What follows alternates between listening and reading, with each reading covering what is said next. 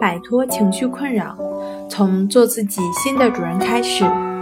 大家好，欢迎来到重塑心灵，我是主播心理咨询师刘星。今天要分享的作品是：人为什么会得抑郁症？想了解我们更多更丰富的作品，可以关注我们的微信公众账号“重塑心灵心理康复中心”。抑郁症仿佛是调皮的猴子，防不胜防。人为什么会得抑郁症呢？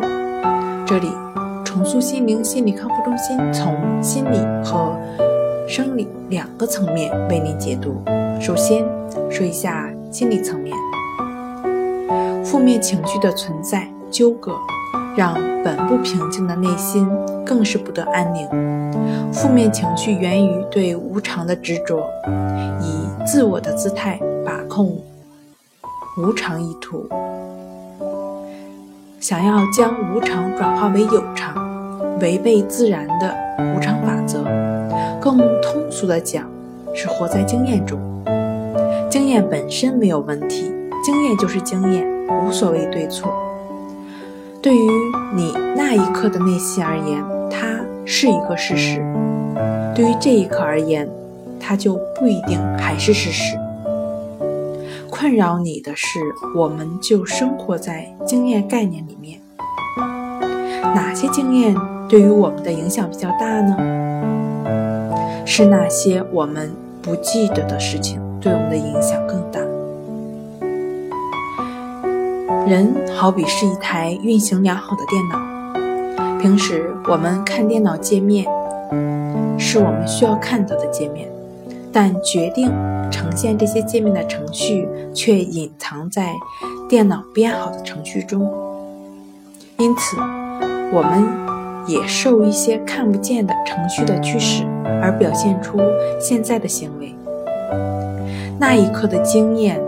已经通过复述进入我们的常识记忆，打通了意识和潜意识之之间的阻隔，固着在我所的世界里，成为我的思维、我的观点、我的想法、我的判断、我的感觉。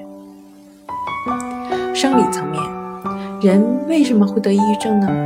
一部分患者是由于生理方面引发。长期强烈身心应急这样的模式，严重影响人类的身心健康，使机体出现抑郁症等系统疾患。而这些疾患的严重程度，无一不是与肾上腺皮质轴持续亢进、血液中 GC。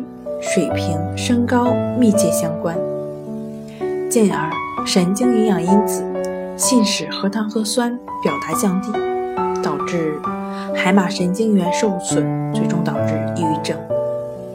一般性的躯体疾病，例如甲状腺问题、经期综合症、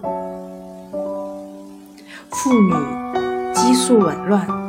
糖尿病以及不合理的生活方式，如节食减肥、缺乏运动、阳光不足、